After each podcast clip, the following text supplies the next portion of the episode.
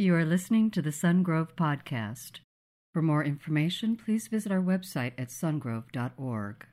We've been in a series called Identity, Formation, Community Mission, and we're going to land this series today. And it's just uh, been an awesome journey. I hope for you, as you've been walking over these past eight weeks, you've really determined God, where do you have me right now? Am I an identity? Just learning again that I am a son or a daughter of the Most High God, whom He loves and with whom He is pleased. And sometimes that's the hardest one to get, isn't it? Maybe for you, you're walking through a season of formation where you've been running, maybe you're being tried or tested or tempted. And in that, you've been, maybe you've been failing for a while. Maybe you've been failing quite a bit and you think, oh, I'm a failure. But the reality is, God is simply building spiritual muscle in your life, teaching you to not depend on yourself, but to depend on Him, teaching you that you can persevere, that you can endure. You're in a strength building season called formation, but in that you're tried, tested, and tempted. Maybe you're in the place where you're, you're walking with new community. You're realizing that your friends determine the direction and the quality of your life. And maybe because of the friends you've been choosing, you realize it hasn't been going the greatest way, and you want to come to a place where you're really choosing wise friends. And then you're grabbing people who are outside the community of God and inviting them in inclusive community into the kingdom of God. And then maybe for some of you, you're now saying, hey, I, I'm in a good place there, and God's got me on mission. And for some of you, you might have been on mission for a while. You've known the Lord, you've been serving Him, you've been kind of living your calling, but maybe your mission has become your identity. You are what you do. And maybe in that, God is bringing you back to remember who you are, all the way back to identity. And that's what God's doing uh, as we talk about. Here's what I want you to do today I want you to realize when we get on God's mission versus on our mission, that we begin to make life not about us, we really begin to make life about God. So instead of expecting God to come along and fulfill our dreams and our mission and our desires and our life plan, kind of using Him to fulfill us, to give us something extra in life, it's us getting on board with Him. But the first step of doing that is realizing that life is not about me. Here's what I want you to do turn to your neighbor or the stranger sitting next to you and say, It's not about me. Go ahead, do that.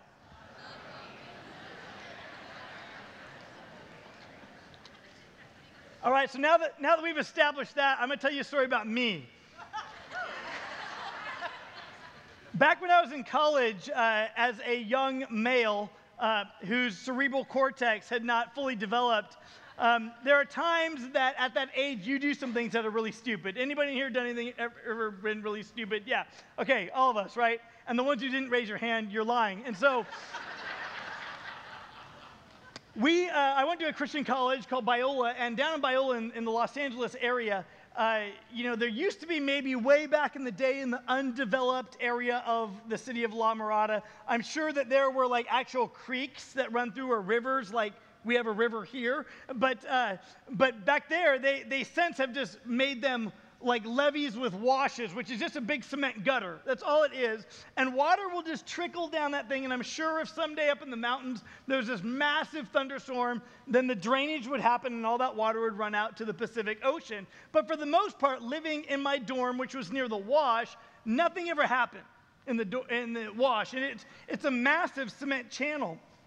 And it's, huge. And in the channel, it runs down toward the ocean. But in the channel, there are these huge cutout drainage pipes. You've seen them. They're like this massive gutter pipe that comes out. It's bigger than a, a person. It's, you know, probably six feet by six feet, a big round cylinder. And water from somewhere is coming down that, and it trickles down and empties out into the wash, and eventually all that goes toward the ocean. Well, we had once heard, being that we lived in the dorm and that college students always know what they're talking about, we had once heard that maybe that wash, that one tunnel, goes under La Mirada Boulevard and comes up somewhere in La Mirada Park. And as college students, we thought, this is perfect. We need uh, to figure out where that goes because that might come in handy. Now, I don't know how that would come in handy, but we thought it might come in handy. So we decided to explore it. And of course, we picked the appropriate time to explore it, and that's at night. And so we get together. It's myself, it's my younger brother Donnie, it's my roommate Dave, and we go down into the wash, and it's pretty lit up at night. Like it's, you know, you get like that orange glow of the sky, and there's kind of street lights nearby, so it's it's fairly lit up. And so we decide we're going to go down into the wash. We're going to go in that tunnel, and so we go in the tunnel, and right away it gets pretty dark. You know, you go away from the entrance where it's light, you start getting back in this cavern, and it's dark, and there's a little bit of water, just gutter water flowing. So you don't want to get your shoes you know, messed up. So you're just kind of going like this. You're walking down the tunnel like this, and you're just walking in there further and further. And then you kind of round this corner, and everything you can hear, like you can hear your footsteps like splash, splash, splash, splash, splash, splash, splash, right?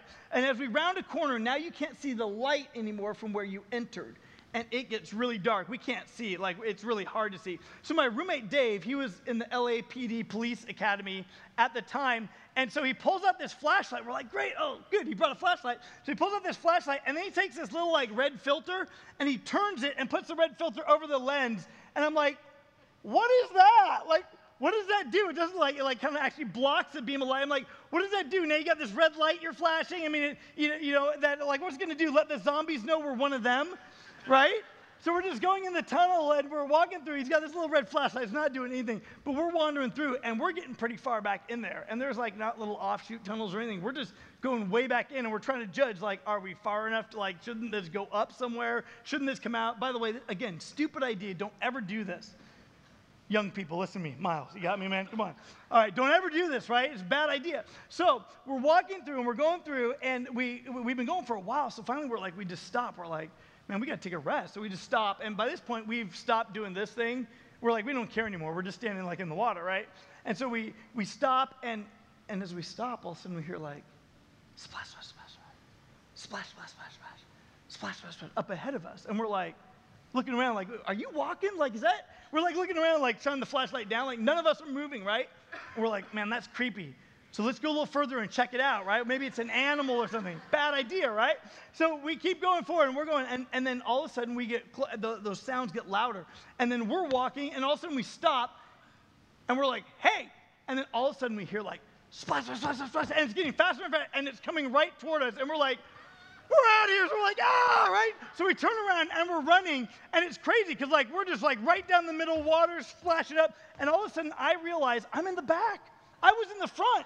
But now that we turned around, like if, if whoever's in there shoots or something, it's to get me. So I'm like trying to run around like this way on the wall, you know, to get around my brother, and he's shoving me back to the back. Get back there, you know and he won't let me around. And so we're just booking as fast as we can. And th- I mean, you hear the footsteps, and like the adrenaline shoots up, and we're running, and finally we see the light. Oh, there it is, the light at the end of the tunnel. So we get through that, and it's on a slope because you know it's got like these big levees that goes down this big cement, huge wash, almost as wide as like this room it would seem.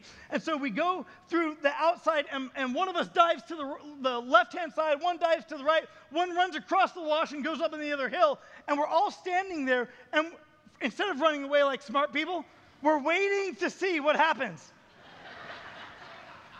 I don't know why. Again, I'm just saying, not the brightest, right? So we're waiting, and it's just splash, splash, splash, splash. You can hear it coming, and all of a sudden, all of a sudden, this, you know, just in the light, the light that's shining a little bit into that tunnel. We, do you want to know what happens next?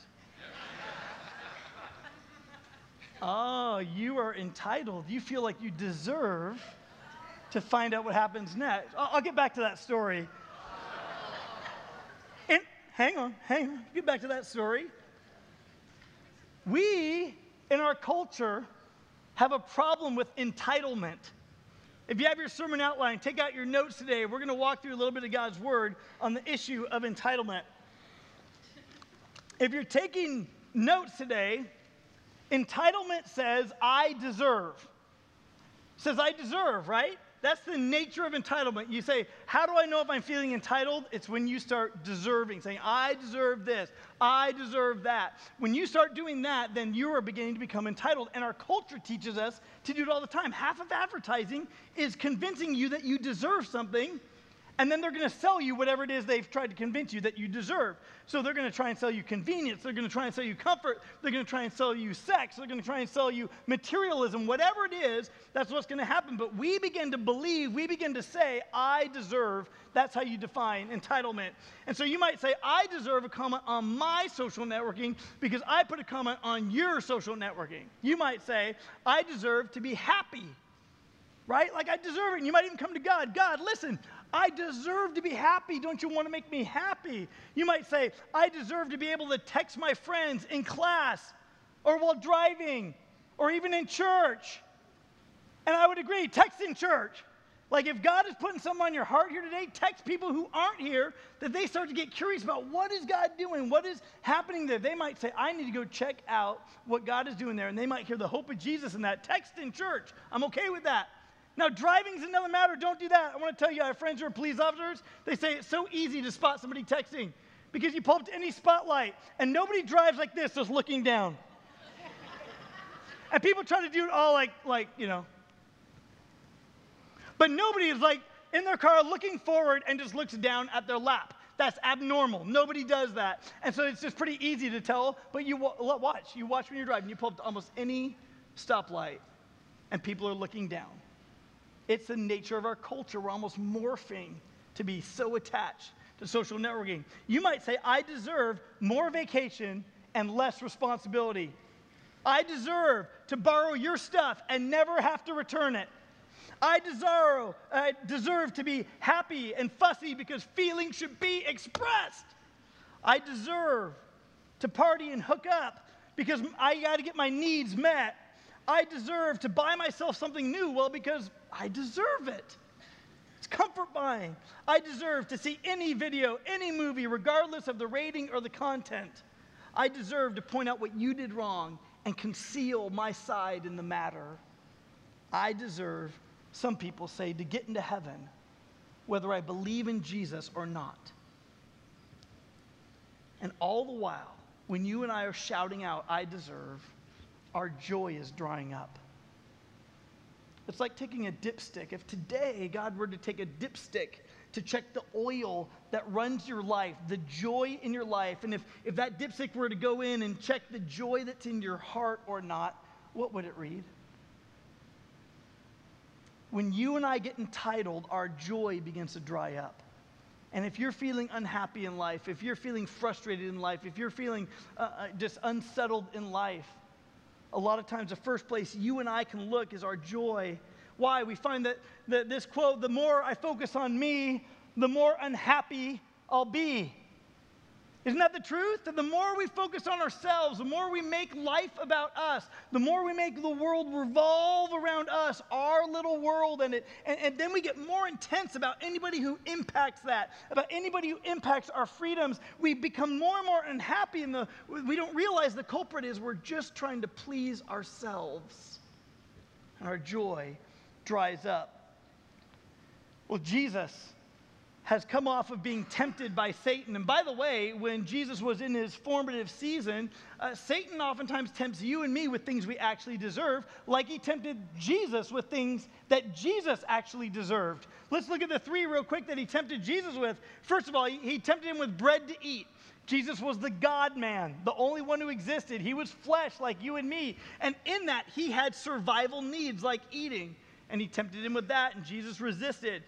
He uh, tempted Jesus with rescue from injury, said, Prove that you're the Son of God if you throw yourself off the top of this temple and land the ground. The Old Testament scripture says that, that you will, uh, the angels will come and catch you before your foot strikes a stone. And Jesus is God. He doesn't have to, d- to prove it to anyone, including Satan, but Jesus resisted that temptation. Satan was telling him, You actually deserve this, but you got to prove it to me. And Jesus resisted that. Jesus resisted when Satan tempted him with power and authority over all the world. Do you realize that Jesus is the one who said, All power, all authority in heaven and on earth and under the earth has been given to me? And so he's, he's got it all, but the enemy is saying, Well, listen, there's parts in the world, the culture, the nature of the world, the way our world operates that are under his control, not under the control of God. And he's saying, I will offer you even that, but you got to compromise and worship me. Jesus said, Away from me, Satan. You shall not tempt the Lord your God. And so Satan fled from him. Jesus walked through formation. But the interesting thing is, Satan tempted Jesus with some things that Jesus, being God, actually deserved. He's going to come along and tempt you with some of the same, same things, just simply telling you, you deserve. And all the while, your joy is going to dry up. It's interesting. Jesus now comes. He grabs his uh, disciples and he begins to get on mission. And, and here at the beginning of his mission, Jesus is on mission as a suffering servant to redeem the world from our sin. And, and he's on mission, but he's doing miracles. He's doing some great things. And, and what's going to happen is he's now going to challenge the entitlement of the Jewish people. You remember, the Jewish people were like, we are the children of God. We are God's chosen people. We have been all throughout the Old Testament, and they felt very entitled that, you know what, we are God's special ones. We are God's chosen people. And Jesus comes along as a Jewish person to challenge the entitlement of his race. In Luke chapter 4, open with me in your Bibles there if you've got that with you or on your, your tablet or your smartphone. Or if you're watching online, grab that. It says this in Luke chapter 4, beginning with verse 16 speaking of Jesus, he went to Nazareth where he had been brought up. And on the Sabbath day, he went into the synagogue as was his custom. Let me time out right there. As was his custom. On the Sabbath, Jesus went to church every week. That was his custom. Jesus went to church. If you don't realize that, you got to realize Jesus was modeling for us that we need the regular time to Sabbath. We need time to focus on the Lord. We need time to gather with God's people. It was Jesus' custom. People think Jesus wandered around and kind of maybe avoided organized religion. No, he went to church to worship God every week. It continues, it says this He stood up to read, and the scroll of the prophet Isaiah was handed to him. Unrolling it, he found the place where it is written, quote, The Spirit of the Lord is on me, because he has anointed me to proclaim good news to the poor. He has sent me to proclaim freedom for the prisoners and recovery of sight for the blind and to set the oppressed free, to proclaim the year of the Lord's favor. And then he rolled up the scroll and he gave it back to the attendant and sat down. And the eyes of everyone in the synagogue were fastened on him. And he began by saying to them, Today this scripture is fulfilled in your hearing. So they're sitting there and they get a picture of these people in Nazareth. Jesus spent basically his upper childhood, junior high, and senior high years in that town. He's known among the people there, but he's gone out, he's gone on mission, and people have begun to hear that Jesus has begun to do these amazing miracles. And they're super excited, right? Jesus is coming back to town. He's coming back. And, and maybe some of you are here today and, and it's a homecoming for you because you've graduated college or you're, you're back from school. Uh, maybe you've got a family member with you today or a friend and it feels like a homecoming. Or maybe you've come here and as you wandered in today, you just felt like, man, this, this place just feels like home. I don't know why, but it just does. And maybe you're brand new here and you're like, I don't know, the verdict's still out, but I'm liking the people. And I want to say, if you're here today and you're our guest, we love that you're in the right place. It feels like home. But here, the people of Jesus' hometown are saying he's coming back, and we've heard he does miracles, we've heard he does amazing things, and there's excitement in church. And so they give him the scroll. And he reads that day. And you got to realize when Jesus says, Today, this scripture is fulfilled in your hearing, that this is a perfect passive indicative. You say, What in the world does that mean? It means that Jesus is saying, Listen, the scripture, the Old Testament prophecy about the Messiah that I just read, has right now, today, in church, right here, it has been fulfilled and it's going to continue being fulfilled as I carry on my ministry. And the people don't get it. They're like, that's nice. In fact, we know this because of the next verse. Look what, what is said in verse 22. All spoke well of him and were amazed at the gracious words that came from his lips. Isn't this Joseph's son? They asked.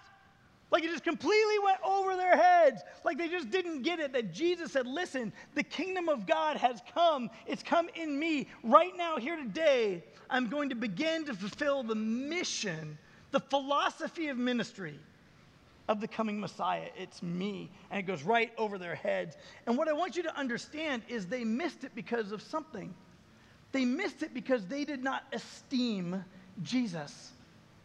to him, he was one of them. To him, he existed to benefit the town and the people just like they did. They thought he was just like us, and we're going to treat him just like us, which really means that there was no place in their hearts for Jesus. And they missed him. Sometimes it happens to you and to me. We come to church, we're gathering here together. It's all about Jesus. But we're here today maybe to say, God, I deserve, I deserve to be propped up. I deserve to be strengthened. I deserve to be encouraged. I deserve to learn more. I deserve to be challenged in my life. And we begin to say, I deserve, I deserve. And we're in the presence of Almighty God. And it's easy for us to put the wedge of entitlement between us and God. And we can miss Him. Does your heart esteem him? Is there room in your heart for Christ? Well, Jesus notices what they've just done. And so he says in verse 23 Jesus said to them, Surely you will quote this proverb to me Physician, heal yourself. And you will tell me, Do here in your hometown what we've heard that you did in Capernaum. What has he done in Capernaum? He's healed people, he's made the blind see. He has done amazing miracles there. And what they're, you can just see them. They're like, this, this awesome. Like Jesus just said, do here in your hometown what you've done elsewhere. And you can just see them like rubbing their hands together. This is it. He's going to do a miracle here today in church. A miracle is going to happen. In fact, if it were today, you, you would be bringing out your phone and you'd be going to the video thing and you'd be getting ready, like, okay, here, I'm, I'm going to be able to show the world that I was in church when the miracle happened. And they're so ready, they're just anticipation, expectation of a miracle. They wanted what Jesus might do for them, but they didn't esteem Jesus. Sometimes you and I want God to do for us what builds up our mission instead of wanting Jesus, that He is the treasure, that He is the one that we esteem, that He is the source of our joy, He's the source of our comfort, He's the source of our gladness. But we want Him to do what we think we deserve. And so it was the case of the people in Jesus' hometown. So Jesus says in verse 24, Truly I tell you, he continued, no prophet is accepted in his own hometown. I assure you that there were many widows in Israel in Elijah's time when the sky was shut for three and a half years and there was a severe famine throughout the land. Yet Elijah was not sent to any of like those widows, right? He was sent to a widow in Zarephath in the region of Sidon. In other words, instead of going to, uh, as an Israeli prophet, as a Hebrew prophet, instead of being sent to the widows who were in desperate need, he was sent outside the country. He was sent to a Gentile, and a miracle happened outside of his hometown. He says then in verse 27 and there were many in Israel with leprosy, horrible disease, in the time of Elisha the prophet, yet not one of them was cleansed, only Naaman the Syrian. So here's Elisha. He's a prophet from God. But the only person healed of leprosy is a guy from Syria. He's not even a Hebrew. And the people in Jesus' hometown hear this. And what Jesus is doing is he's laying down the heart of God. What he's doing is he's saying this that God's forgiveness is not just for the Israel, Israeli nation or the Hebrew people, that the blessing of the Hebrew people is that the Messiah will come through them.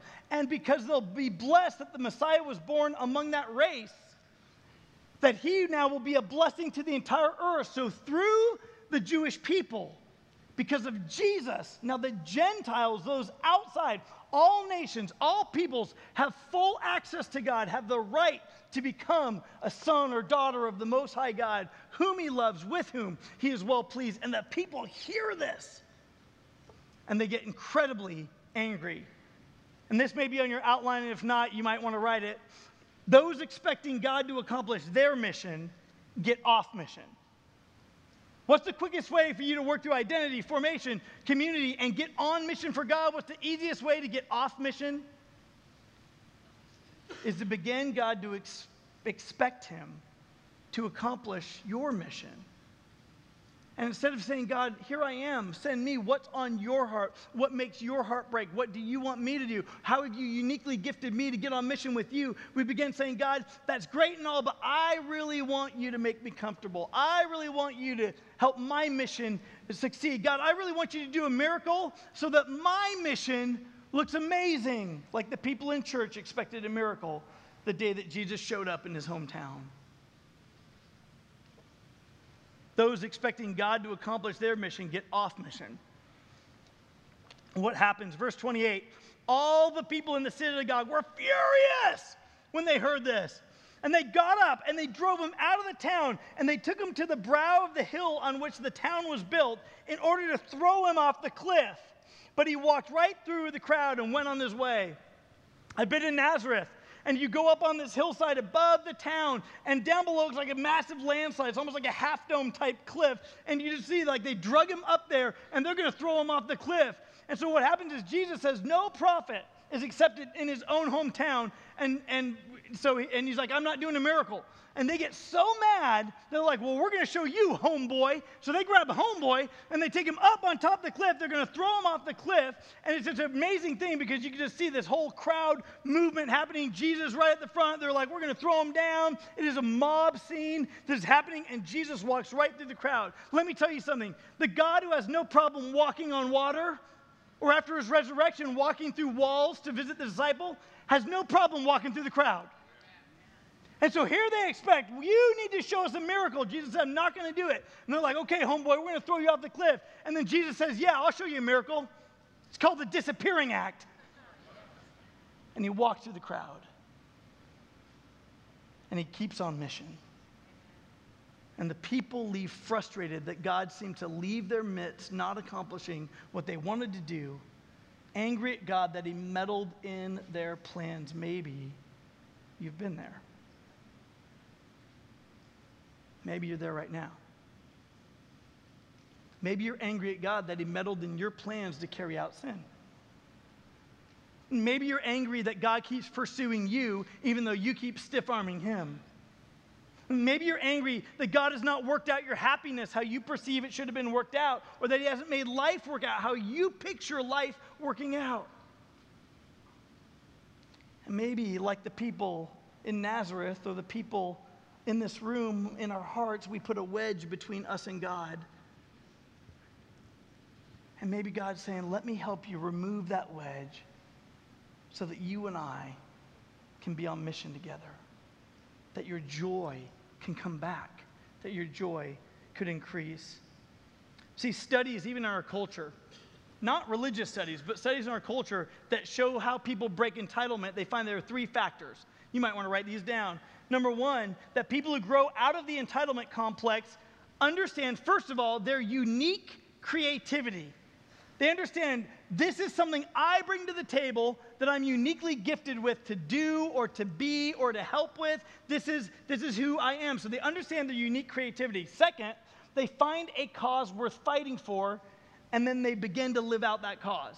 So they find a cause worth fighting for. All over our world, we see people looking, searching, hoping for a cause to be worth fighting for. And it's a social cause, or it's a sports cause, or it's whatever, but they're finding some cause that's greater than themselves to try to work for and live for, and they begin to live for it.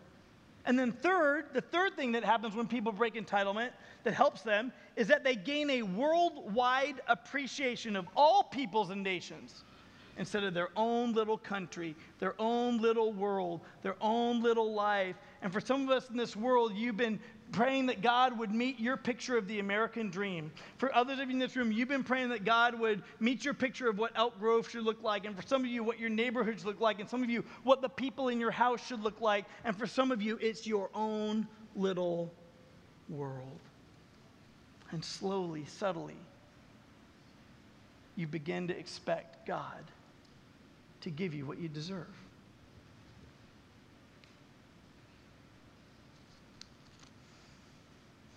Those who resist entitlement, those who get their joy back, right? Those who resist entitlement go from demanding help to delivering help. So if you're on mission and you get off mission, you get all entitled and you realize I've, I've just started to use the time excuse. I don't have time to serve anyone else. I don't have time to serve God. I don't have time to use my unique gift. I don't have time to live for a calling beyond myself. I don't t- have time to get a worldwide appreciation of all peoples and nations. In fact, my, my view has narrowed and it's just been about me. If that subtly has happened to you like it happens to me sometimes, God wants to get us back on mission. How do you do it? You break entitlement. You resist entitlement to go from demanding help to delivering it. That's how you get back on mission. You go from demanding it to delivering it. See, people on mission for God, they don't have time for like lame arguments about stuff. They don't have time to worry too much about the concerns and cares of the world because they're on the worries and the concerns of God's heart in a fallen world, a corrupted world, a decaying world. That's what they care about is that there are people living in a world like that that God will ultimately redeem. And that's what they get. They don't have time for lame arguments. They don't have time for jealousies. They don't have time for posturing. They don't have time for quarreling. Those things all happen when you and I act worldly. Why do we fight and quarrel? Because we don't get what we deserve, James says in James chapter 4.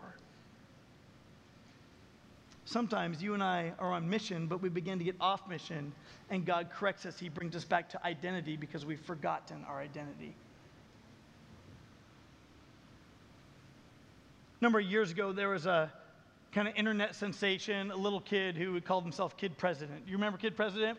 Okay, Kid President once said this Don't stop believing unless your dream is stupid, then get a better dream. But isn't there some truth in that, right? Sometimes we're, we're living for a dream that, that is off mission.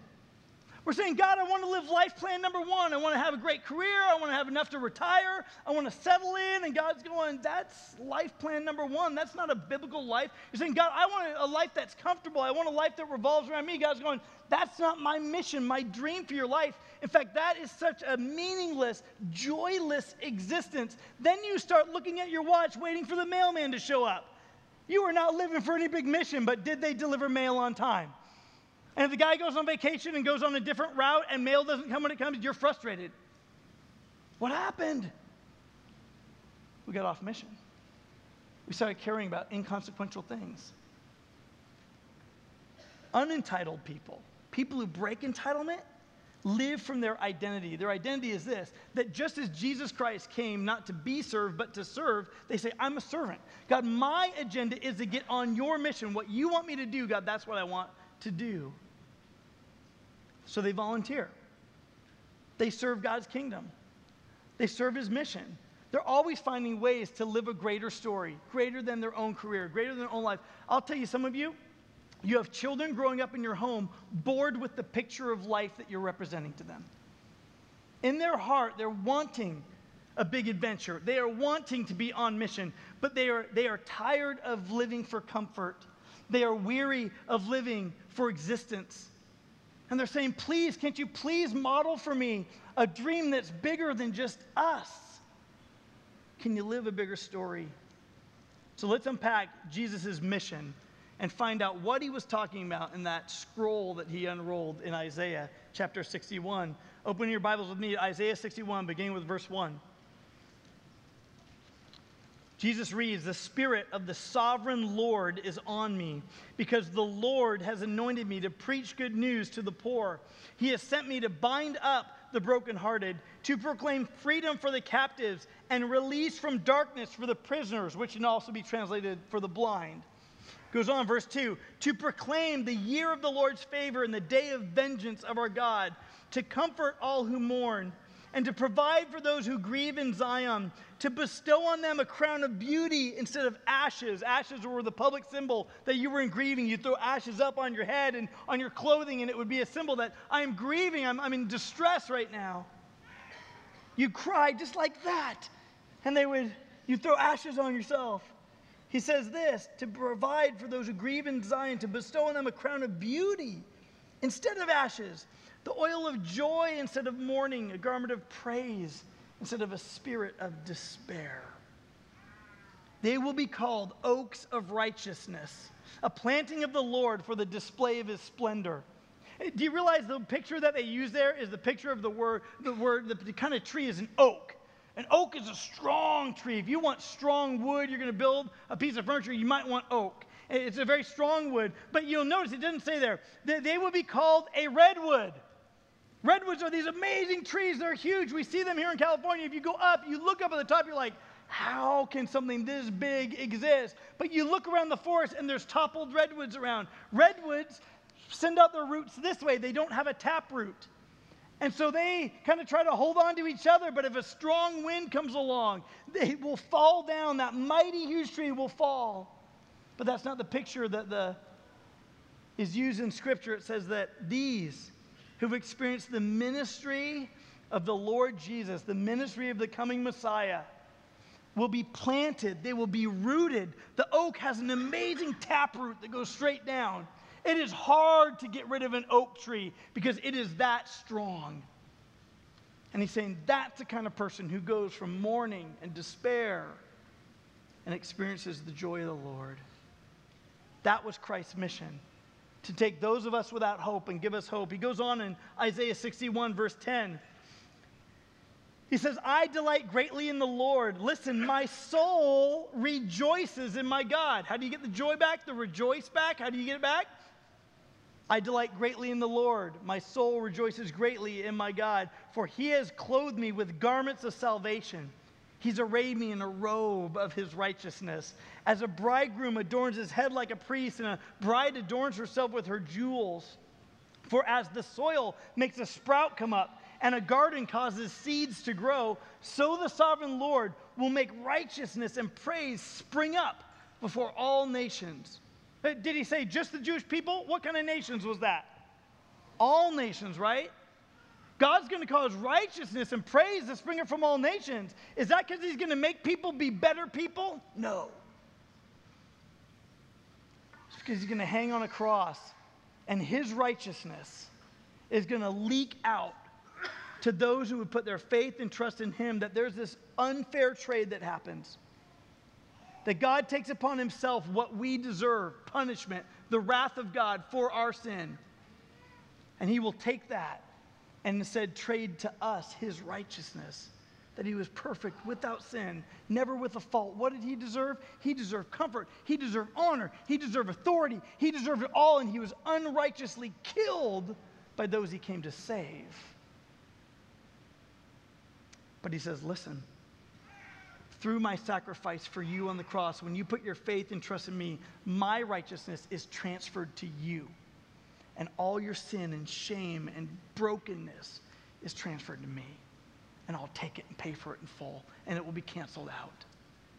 And so, because of Jesus' righteousness and praise back to God the Father exists because of what Jesus did on the cross. That was his mission. That was his philosophy of ministry. It was Jesus being on mission, was to deny himself, to take up his cross, and be obedient to the Father, even unto death. And then he rose from the grave conquering death, ascended to heaven as God. Listen, those who go from I deserve to I serve find that their joy on the inside increases. And when you stop saying I deserve and you say, well, I will, instead of deserving, I'll do what? I'll serve. I, I want you to look at the word deserve for a minute. It has the word serve in there, doesn't it? But that DE at the front is like the, the anti part. It's like I descend instead of I ascend, right? It's, it's, it's I go down. It's the, it's the negative side when you put that on the front of a word. And, and really, when you say I deserve, you're saying I refuse to serve. I won't serve. I am only concerned about me and my busyness and my life and myself. Listen, it's really easy. It's what our culture preaches.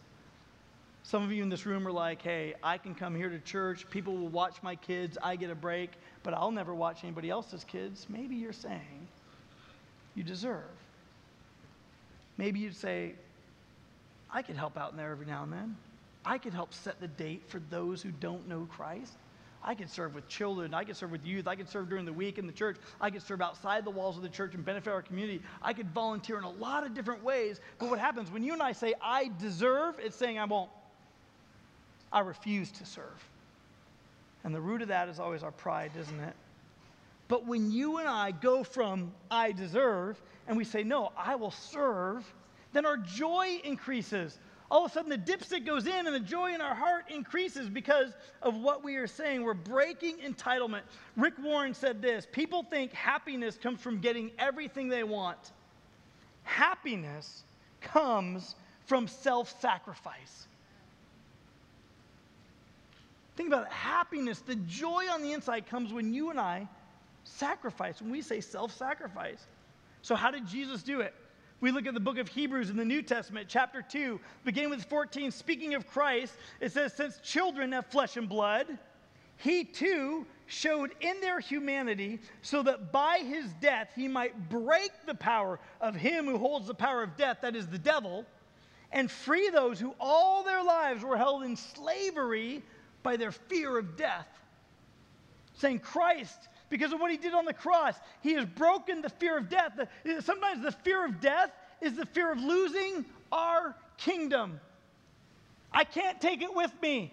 I can't keep my health, no matter how much you know, uh, so how much like plastic surgery I might try, no matter how much working out I might try, no matter how much stuff I might accumulate, no matter what I do, I will eventually, I am mortal, I will decay. I can't take it with me, I can't keep it all. And the biggest fear sometimes is not what's going to happen after death, but that you lose everything you've worked to attain because you live for your mission. You lived out of I deserve.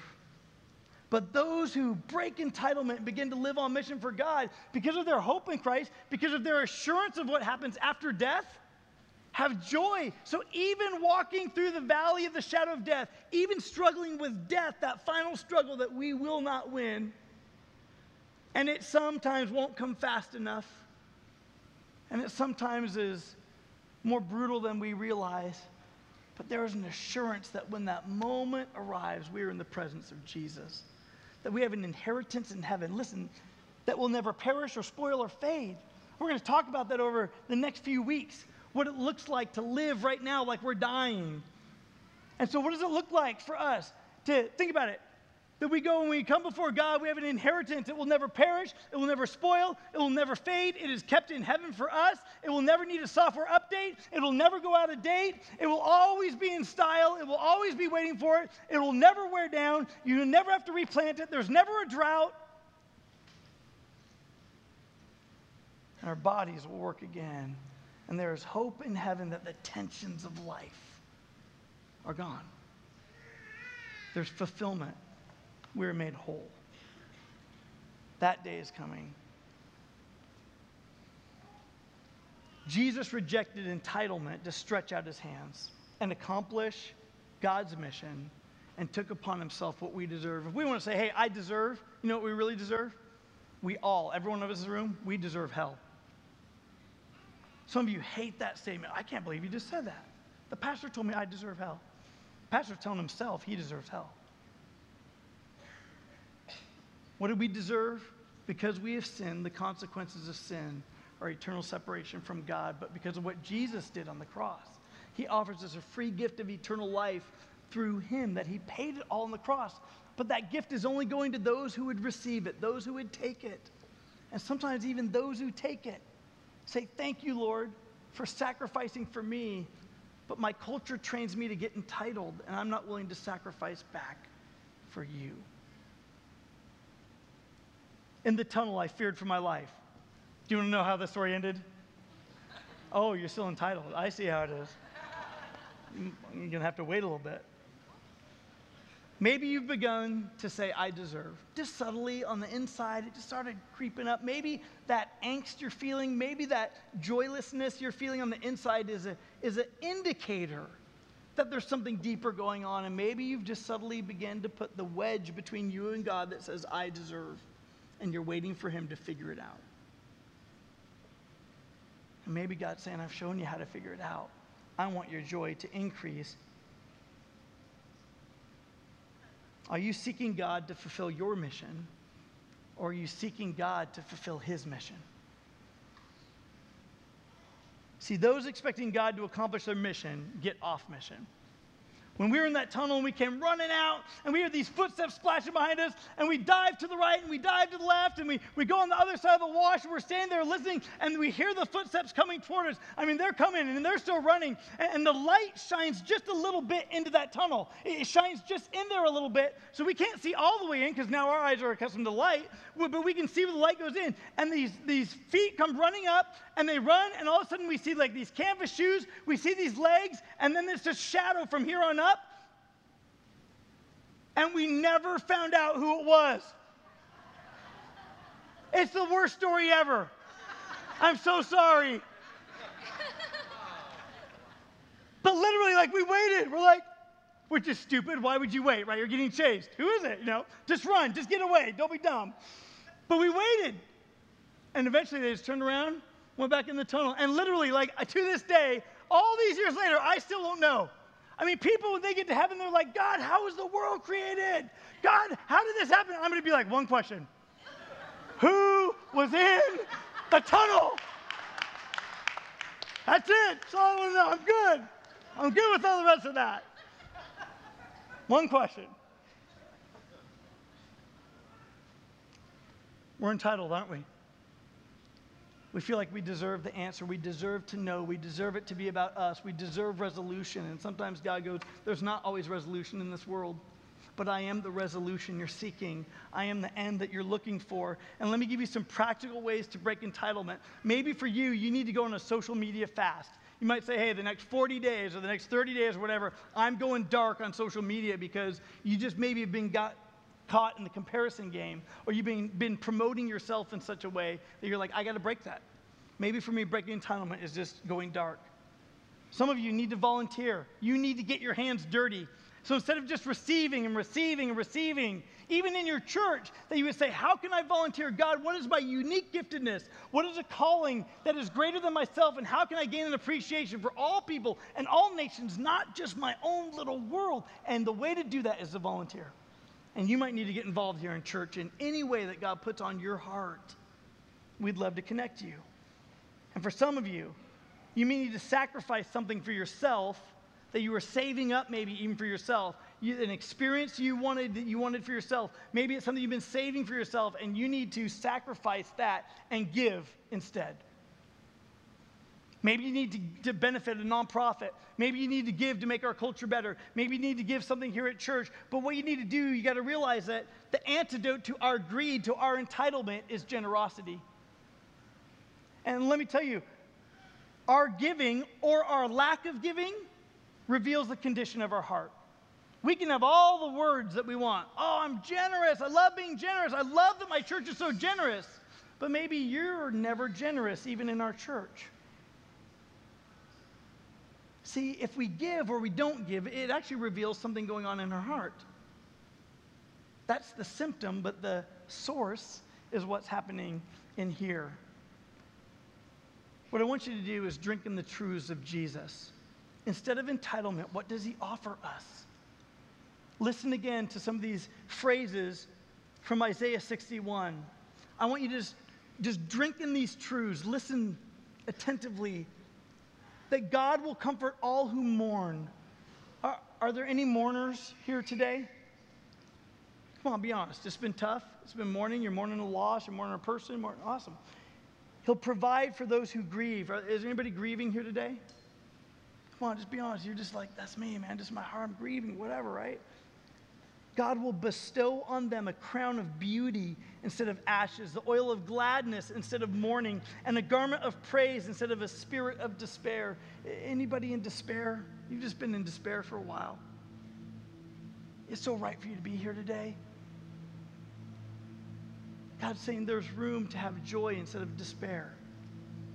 They will be called oaks of righteousness, a planting of the Lord for the display of his splendor. What does he want to do? He wants to heal stuff in you. And then he wants to give you and me a deep taproot. He wants to make us grounded and firm and on mission for him, not easily moved. He wants to come and bring that healing in us, the wholeness in us, as we sacrifice and, like him, give our lives for his mission, for his cause. And that is stable. It will never be taken from you, it will never wander away.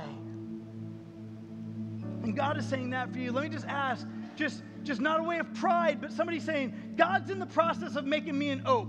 Would you just say, God's doing something to me? Would you just raise your hand anywhere around the room? God's doing that all over the place. He's in process. He's in process of growing us through identity and formation and community and mission to get us on mission for his kingdom. Maybe today you realize you need a changed mission, a changed life, a better story, and increased joy. Will you bow your heads with me for just a moment? Perhaps today you're realizing for the first time that Jesus took your sin upon the cross and he'll offer you back eternal life, forgiveness of your sin, a new creation on the inside. But you have to give faith to what he did on the cross. And if that's you today, I want you to introduce yourself to Jesus by praying a prayer right like this, right where you're seated. You just pray right after me. Jesus, today I give you me. I believe you died on that cross for my sin. I believe that you are God. I ask you to forgive me of all my sin. Make me a new creation on the inside because today I give you me. Thank you for listening to the Sungrove Podcast. For information on Sungrove Church, visit our website at sungrove.org.